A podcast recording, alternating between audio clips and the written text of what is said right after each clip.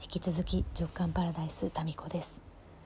ちょっとね秋の虫がもう鳴いてるので音入るかな？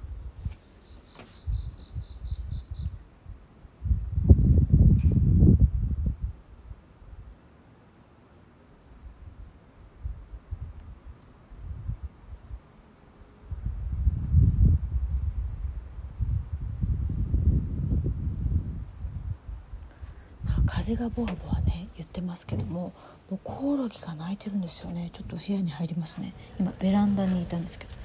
今日もね月が綺麗ですね。うっすら雲かかってますけど。いやこの前の回とその前の回間間について考えてみたじゃないですか。間とは何なのか。で今ねこう外のね秋の虫の音を聞きながらたったこう小さな秋の虫の音から秋だよなっていうこう思いがこう深まるというかこれってうん間とは想像の余地なのではないかなと思ったんですよ。イマジネーションを描ける空間間でね間っていうのをまた私もね、えー、間とは何だろうとか考え出すといろいろあってこう間って何のかこう国語辞典。え赤さたなは間。国語辞書的には何なのか。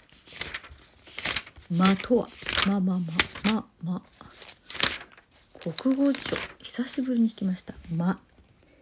何かの間に挟まれた空間時間。っていうのとあとね仕事ことをうまく運ぶ上での大切な頃合いとかあとね運がいいんじゃあ幸運だ。幸運だっていうのも間の中に入ってて、えー、逆に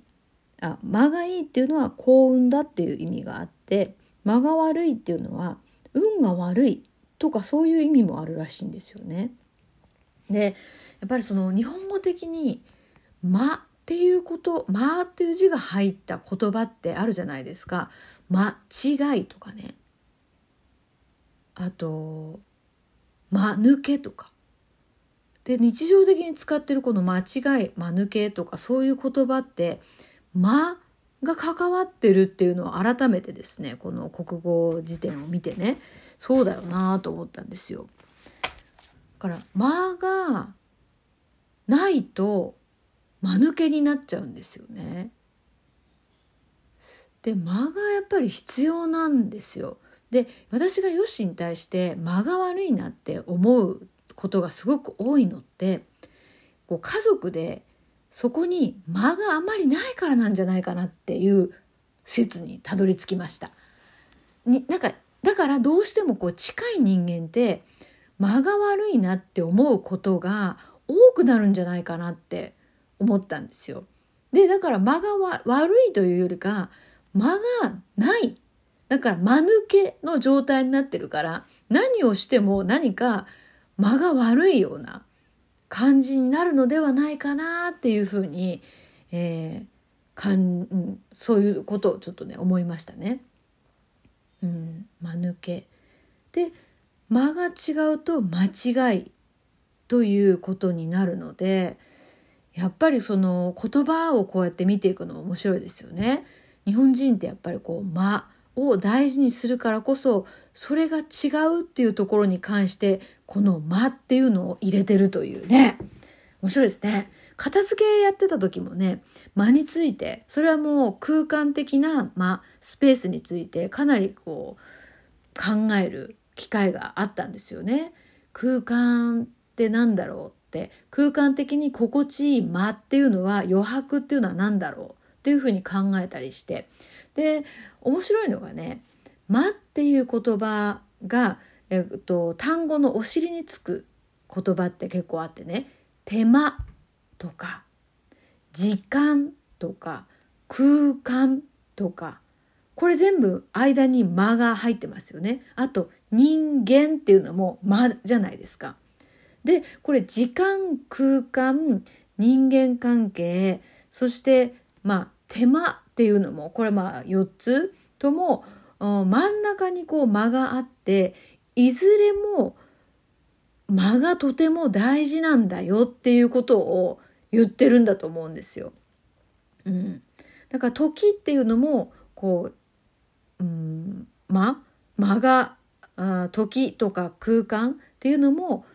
その間が関係しているスペースが関係しているし人間関係も適度なその人との関係性においての間が大事だしでこの手間っていうのもね手間っていうのが私ねこの時間空間人間っていうのとちょっと種類が違うのかなって思ってたんだけどこの手間をかける。これはだから手間っていうとちょっとそうだな。ここだけちょっとタイプが違うように感じるけれども、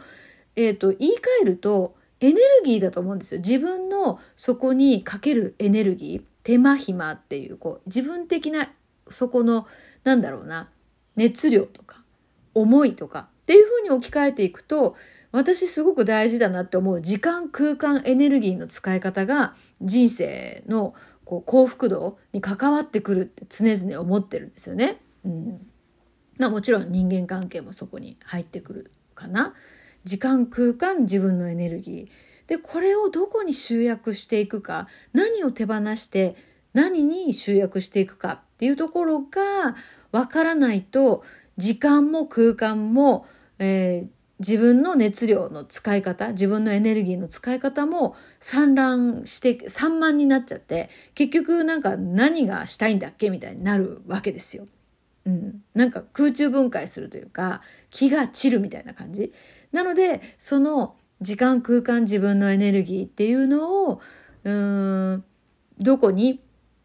集約しようか何が大事なのかっていうのをこう見ていくのが才能プロファイリングなんですよ。そのあなたの一番大事にしているものは何ですかっていうそのそこ。でそのそこにうん自分の時間それがまず分かって時間と、えー、空間と自分のエネルギーっていうのをそれ基準で分配していく優先順位を決めるっていうことですよね。で、えー、まあ人間関係もそうだなこれはなんか一人でできることじゃないんだけど何が大事なのかっていうのが分かっていくと、まあ、どういう人とつながりたいかっていうのも分かってくるので、えー、結局全部こう全部こう単体じゃなくって全部影響し合ってはいると思うんですよね。自分のエネルギーをどこに使うのかっていうのはどういう人とつながりたいのかっていうところにもこう関連してくるしどういう人とつながるかによっては時間の使い方とか、えー、自分がいる空間っていうのもどこを選ぼうかなっていうのも変わってくるかもしれないし、うん、まあ全部が「間」につながっているっていうことですよね。だからこそ間が悪いとか間違いっていう風な感じってすごく嫌な気になるよねなんか。だから多分イラッとするんですよねヨッシーにおいては。でこれはまあ解決方法まあ解決というかより心地よくうんする方法としては間を取るなんか距離を置くってことだよねきっと。うん、そこだね。近すぎるから間が悪くなる。間が悪いなっていう感じることがあるのかもしれないなと思いましたね。どうなんですかね。皆さんはこう近くにいる人でもいやうちのパートナーはもう間がタイミングが最高だわって思うカップルもいるのかもしれないけどね。